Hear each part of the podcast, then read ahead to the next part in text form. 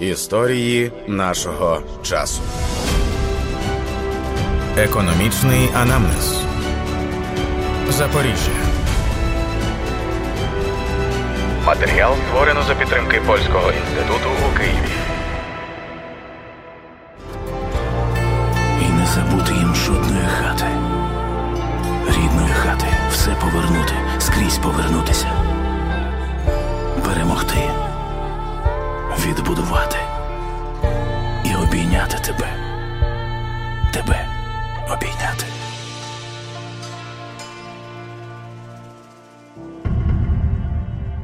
Енергодар – це Україна.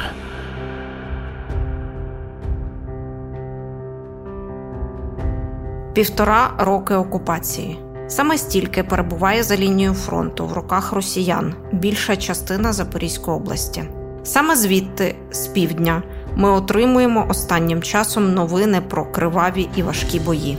Поля українських фермерів перерізали російські окопи. У Запорізькій області окупанти набудували аж цілі три лінії оборони. І зараз, вже в процесі наступу Збройних сил України, будують додаткові.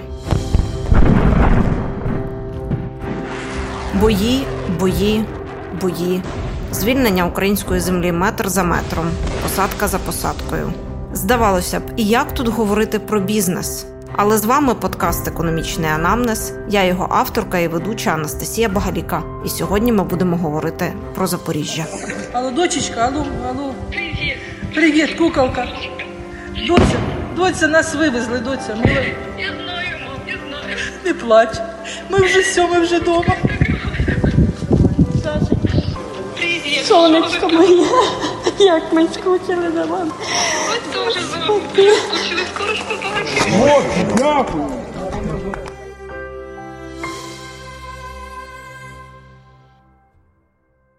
Запорізька область має площу двадцять сім тисяч сто вісімдесят три кілометри квадратні. Розташована вона на півдні України. На півночі і північному заході межує з Дніпропетровською. На заході – з Херсонською. На сході – з Донецькою областями України, а на півдні її узбережжя омиває Азовське море, берегова лінія якого в межах області перевищує триста кілометрів. Через область протікає найбільша річка України – Дніпро. До повномасштабного вторгнення росіян населення регіону складало один мільйон і майже шістсот п'ятдесят тисяч людей. Стереотип про те, що Запорізька область – регіон переважно аграрний, не підтверджується. Насправді, економіка області була економікою усієї України в мініатюрі, говорить начальник управління зовнішніх зносин та зовнішньої економічної діяльності Запорізької обласної військової адміністрації Артур Бойко. Насправді, що стосується Запорізької області, то достатньо важко виділити одну якусь галузь, адже по суті за своєю економічною структурою регіон є економікою України в мініатюрі. Тобто тут є і промисловий сектор, і сільське господарство, і достатньо сильно був розвинений туризм на узбережжі Азовського моря. Переважну роль, звичайно, відігравала промисловість, індустрія. Це було десь приблизно сорок відсотків економіки нашої області. Але, знову ж таки, сільське господарство і туризм також були дуже важливими. Те ж саме можна, це можна сказати як з огляду на показники валового регіонального продукту, так і з огляду на показники зайнятості, бо майже сорок відсотків також людей були залучені в промисловість. В області традиційно були розвинені такі галузі промисловості. Що стосується того, які саме галузі промисловості, то це металургія, перш за все, це машинобудування, в тому числі і достатньо високотехнологічне машинобудування. Це виробництво електричної енергії. Якщо казати в цифрах, показниках, то область фактично завжди останні роки до повномасштабного вторгнення Російської Федерації займала третє-четверте місце за показниками промислового виробництва, третє-четверте місце за показниками експорту. Ми виробляли третину всієї електроенергії в Україні. Аграрний сектор області був надзвичайно потужним, розповідає Артур Бойко. Зернові, зернобобові культури, масличні культури, як то соняшник. Окрім цього, дуже-дуже розвинута було плодовочівництво. Всі знають всесвітньо відомий бренд, який є зареєстрованим брендом, як Мелітопольська черешня. У нас були кизилові сади, тобто, але основу все ж таки складали саме зернові та зернобобові культури. Аграрні господарства були скрізь. Більша концентрація, все ж таки більше аграрне спрямування мав південь і центр нашого регіону, незважаючи на те, що південь умовно так відноситься до зони ризикованого землекористування, тобто там все ж таки трохи більш засушливо, ніж в ніж на півночі, але все ж таки більше використовувався південь. А що стосується овочів і фруктів, то відомий відомий регіон, відомий Відомий район поблизу Кам'янки-Дніпровської – це були помідори, огірки, тобто овочі. Зараз Запорізька область належить до зони, яка постраждала від підриву росіянами дамби Каховської ГЕС. Є проблеми з водою. На підконтрольних уряду територіях області їх намагаються вирішувати. Більшою мірою постраждали ті території, які наразі знаходяться в тимчасовій окупації. Це якраз території по поблизу Кам'янки-Дніпровської, але і громади на підконтрольній уряду території Запорізької області також мають певні проблеми з водопостачанням, мали точніше певні проблеми з водопостачанням, які більшою мірою вдалося вирішити за сприяння наших міжнародних партнерів. Це локальні системи водопостачання і водоочистки, поки що не не забезпечено повноцінно централізованим водопостачанням, але це, знову ж таки, це ще ті плани, які зараз важко виконати, зважаючи на близькість лінії фронту, але в майбутньому будуть виконані. Який стан інфраструктури на окупованій території точно невідомо, але в обласній військовій адміністрації готуються до того, що російська армія залишить після себе максимальні руйнування. На жаль, ми вже маємо впевненість в тому, що відступаючи окупаційні російські війська не залишать там нічого живого. Я маю на увазі з інфраструктури, тому ми готуємось до масштабних проєктів з реконструкції систем водопостачання, систем електропостачання, систем газопостачання. Тобто ми розуміємо, що по суті треба буде відбудовувати наново. Наразі шістдесят сім відсотків території області залишається під тимчасовою окупацією. Оцінювати рівень втрат поки зарано. Що можна сказати про бізнес, про те, яким чином вплинули військові дії на бізнес? Ну, я можу вам навести такі красномовні приклади, да, е, яким чином змінилася змінилася діяльність бізнесу. І якщо говорити про експорт Запорізької області, да, от в візьмемо січень дві тисячі двадцять другого року, довоєнний, скажімо так, місяць до повномасштабного вторгнення, да, і січень двадцять першого року, двадцять другого, я перепрошую, і візьмемо січень двадцять третього року, да, вже коли війна йде, то обсяг експорту – це десять відсотків від січня до повномасштабного вторгнення. Тобто в десять разів падає обсяг експорту. Зараз підприємства вже почали трохи відновлюватись, да, зараз йде перелаштування логістичних ланцюжків, да, є певне розуміння, яким чином працювати в цих умовах. Але ці цифри, а Запорізька область є експортоорієнтованою, ці цифри дуже красномовні. Сільське господарство в Запорізькій області постраждало дуже сильно. Якщо казати про сільське господарство, то ну фактично близько вісімдесят відсотків рілля зараз в тимчасовій окупації і не обробляються. Плюс до всього площі заміновані. Оцінити вартість розмінування, ну це дуже-дуже дуже складно, зважаючи на те, що все ж таки повноцінного доступу до територій немає. До повномасштабного вторгнення вирощували кизиловий сад у Токмацькому районі фермери Ольшанські. Сад посадили ще до окупації Криму і кілька років чекали, поки дерева почнуть давати перші плоди, каже Єлизавета Ольшанська, донька фермерів, яка працює у сімейному бізнесі. Мій батько, він займався аграрним бізнесом. У нас були тисячі гектарів землі, це були зернові культури. І згодом він помітив, що в нього в оренді є земельний участок площею в чотирнадцять гектарів. Він входить у вартість оренди, І він замислився, чому б не використовувати його для бізнесу. І там раніше був старий чи черешневий, чи вишневий сад. За ним вже давно ніхто не доглядав, ну і він там просто стояв. Потім ми його викорчували, і батько щось думав, чим би засадити його, чим би засадити. Малиною люди займаються, абрикосами займаються, яблуками займаються. І щось він якось ходив у нас по участку, там, де, там, де ми живемо, і в нас росте кизил. Він побачив і думає, о, а кизилом ніхто не займається. То, щоб не лізти вже в готові сектори нашої економіки, ми вирішили створити новий. І так сталося, що тоді ще Крим був наш.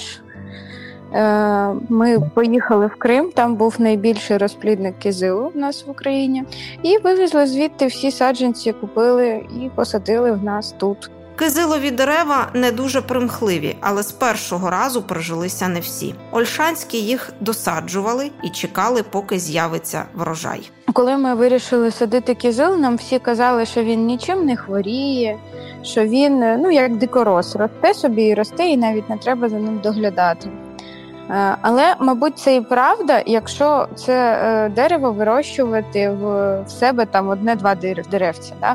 А коли це промисловий об'єм, то там так, є підводні камні, він теж хворіє, ну, як і будь-яка рослина, в принципі. Але е, складнощі з тим, що в нас кизилу в промисловому об'ємі ніде немає, і ніхто не знає, як боротись там з тією чи іншою хворобою, і як краще зробити, або як краще не робити. От, тому ми якби всі свої шишки набивали самі. У нас біля дванадцять тисяч дерев. Звичайно, що біля ну, перші там три-чотири роки він не давав врожаю. Потім там ми почали збирати, ну, умовно кажучи, відро з усього саду. Але на сьомий рік приблизно ми отримали перший врожай, це двадцять тонн. І з кожним роком, ну, в кизилу є такі властивості, з кожним роком він дає вдвічі більше врожаю. Ольшанські мріяли, що кизиловий сад і бізнес дістануться дітям, потім онукам і будуть їхньою родинною справою з історією.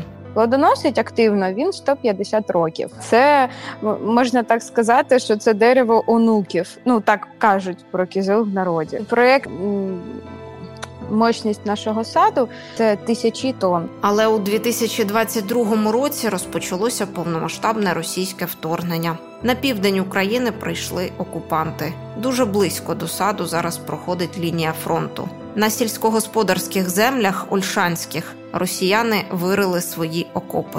Нещодавно звільнили село Роботине. От, і це від Роботина це десь там п'ятнадцять-двадцять кілометрів і наше село буде. Тобто вже зовсім близько. Зовсім близько, але, ну, як кажуть, що там, ну, дуже складно, тому що вони там цей царякоп зробили. Там же ж цей царякоп, він йде через наші е- Через наші, через наші поля, через наше село. Чи перекопали росіяни і сад, а також в якому він стані, достеменно невідомо. Там же ж немає такого, щоб люди взяли і спокійно собі ходили селом. Ні, там всі люди сидять по хатах, їх не випускають. Ну, там дуже жорстко і жорстоко все. Я знаю, що там десь через наші поля, ну я по карті дивилась і розумію, де наші поля знаходяться. Там точно є цей царюкоп, але на яких саме полях важко сказати, тому що ну, ну в новинах показували цей супутниковий знімок, а я ж знаю географію нашого села. Зараз в нас сад, в принципі, стоїть, але туди прилетіло декілька снарядів, скільки дерев пошкоджені або взагалі, можливо, їх немає, ми не знаємо, тому що нема там людини, яка буде доглядати за садом. Ну, в тих умовах це неможливо робити. Друге літо кизилові плоди просто осипаються. Ще на початку вторгнення окупанти дзвонили і через треті руки передавали Ольшанським пропозицію якось домовитися. Але, по-перше, це суперечить принципам, а по-друге, взагалі небезпечно, говорить Єлизавета Ольшанська. Нам пропонували орки, вони виходили через нашого директора села на нас, вони пропонували їхати домовлятись з ними, працювати. Mm-hmm. Але, ну, по-перше, це для нас квиток в один кінець, е- і цей кінець нам не подобається. По-друге, ну, працювати з орками – це, це не наші принципи і не наша... Не, не наш вибір. Ну, орки ходять, його їдять, хто знає, а хто не знає. Ну, якби вони ж все одно чотирнадцять гектарів саду не з'їдять. От. В принципі, він просто пропадає. Осипається ягода і просто пропадає. Якщо там хтось з місцевих жителів може собі дозволити вийти там на декілька хвилин, можуть собі нарвати там пару ягідок на компот зварити. А так, в принципі, ну, весь врожай він в землі. Багато що змінилося для Ольшанських за півтора роки, окрім втрати саду. Син Сергія і Наталії, Данило Ольшанський, пішов боронити рідну землю і загинув на війні минулого літа. Мій брат рідний, він воював добровольцем, загинув в минулому році, в серпні. Ми тут волонтери, звісно, що допомагаємо нашій армії, нашим добровольцям, нашим бійцям. І вони це все, звичайно, що вони це все знають. І якби ми туди поїхали, то назад ми б вже точно не вернулись.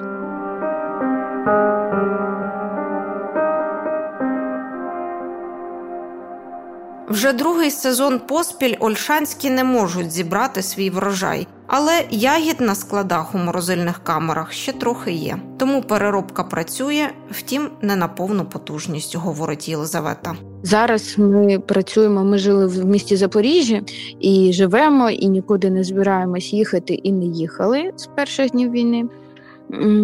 У нас склади замороженої ягоди і переробниче підприємство, з яким ми працювали по даваль... давальнічній схемі, воно знаходилось у Дніпрі, а склад замороженої ягоди у Запоріжжі.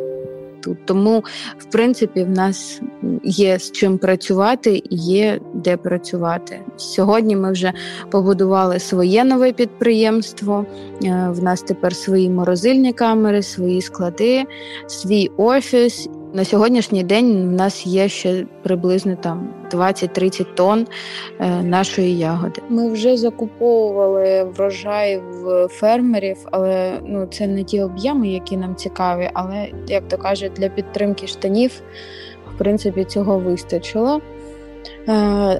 І це ягода не така, як в нас, да, там сортова, гарна, красива, а це така дічка, ну, але нехай буде. Краще, щоб вона була, щоб ми е- не втрачали своє обличчя надійних партнерів. Окрема проблема для бізнесу в Запорізькій області ще полягає у тому, що прифронтовим територіям дуже неохоче дають гранти. Єлизавета каже, від такої несправедливості хочеться кричати.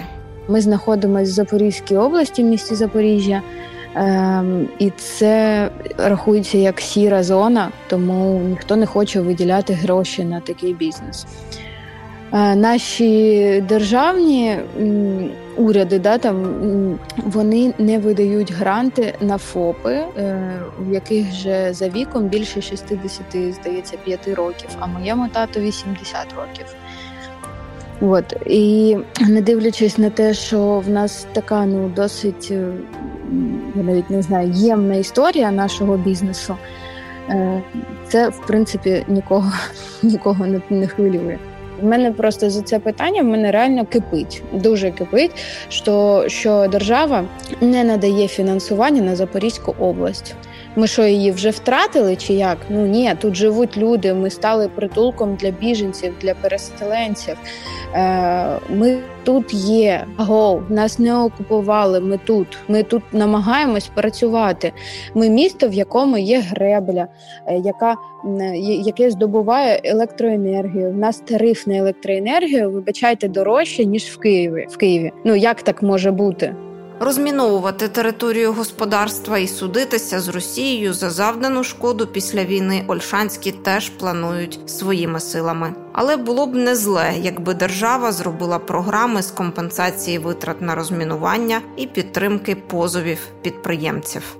Розуміємо, що ми туди одразу не повернемось, коли там все звільнять.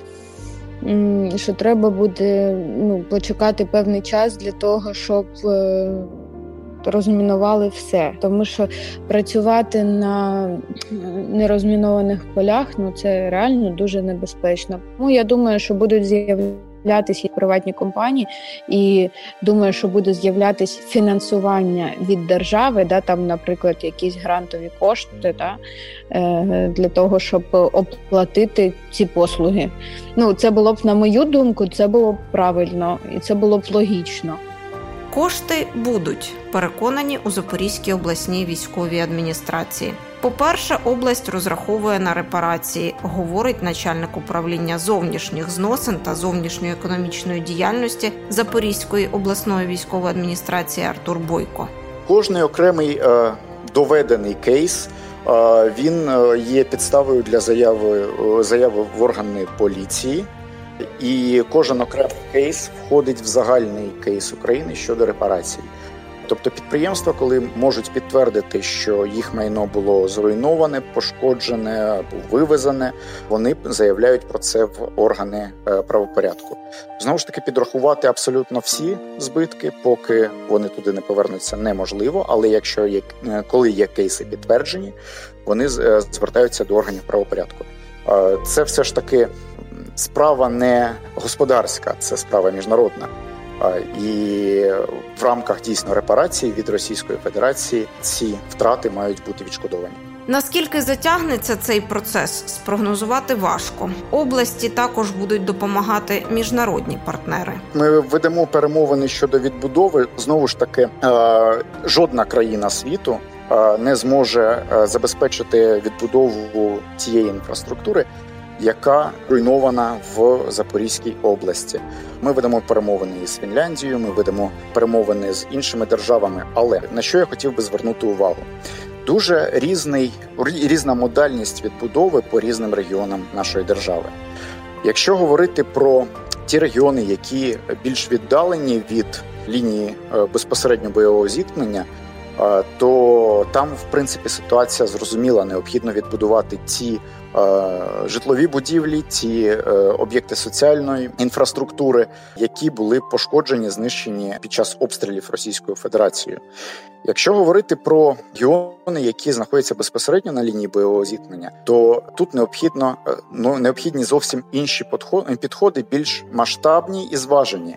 Не можна сказати партнерам «відбудуйте нам Оріхів чи Гуляйполе» точно так, як було. По-перше, це неконструктивно, а по-друге, держави не потягнуть такі проєкти фінансово, пояснює Артур Бойко. Наш підхід, він ґрунтується трохи на іншому. Зважаючи на ті дані, які нам надходять щодо руйнувань, щодо ступеню руйнувань кожного населеного пункту, перше, що ми просимо від наших партнерів, це не вкладати гроші безпосередньо в якийсь об'єкт конкретний, який був зруйнований. Ну, бо кількість таких об'єктів, я вам назвав, це дуже велика кількість. Перше, що ми маємо отримати, це експертну думку, експертну допомогу щодо нового планування розвитку міст і сіл нашої області. Дійсно, щоб оцінити з наукової точки зору, з експертної точки зору, доцільність відбудови або характер відбудови кожного населеного пункту. Бо відбудовувати таким же чином, як воно забудовувалось історично,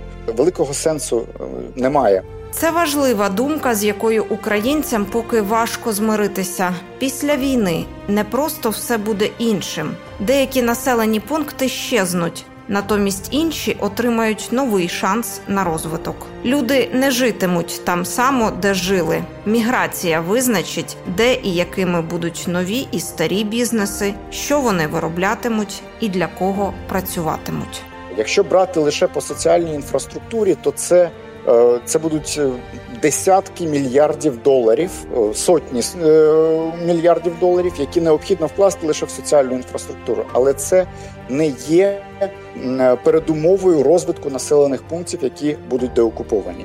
Все ж таки передумовою розвитку є якісне планування робочих місць разом з соціальною інфраструктурою. Ми не просимо жодну державу світу або світове співтовариство загалом всиновити нас і годувати нас весь час, відбудовуючи нам садки, школи, лікарні, повністю все, і робити це постійно. Врешті-решт, ми маємо забезпечити власне економічне зростання, економічну стійкість і за власні кошти після певної, певного відновлення вже відбудовувати далі і покращувати далі свою соціальну інфраструктуру. Так, ми не просимо нас всиновити. Ми здатні подбати про себе самі. У нас все виходить, коли нам не заважає північний сусід і не лізе до нас з війною. А поки ми просимо у західних партнерів зброю, щоб звільнити і шістдесят сім відсотків окупованих територій Запорізької області, і в цілому шістсот три тисячі сімсот кілометрів квадратних території України. З вами був подкаст «Економічний анамнез». Я його авторка і ведуча Анастасія Багаліка. І сьогодні ми говорили про Запоріжжя. Слухайте, думайте, дійте.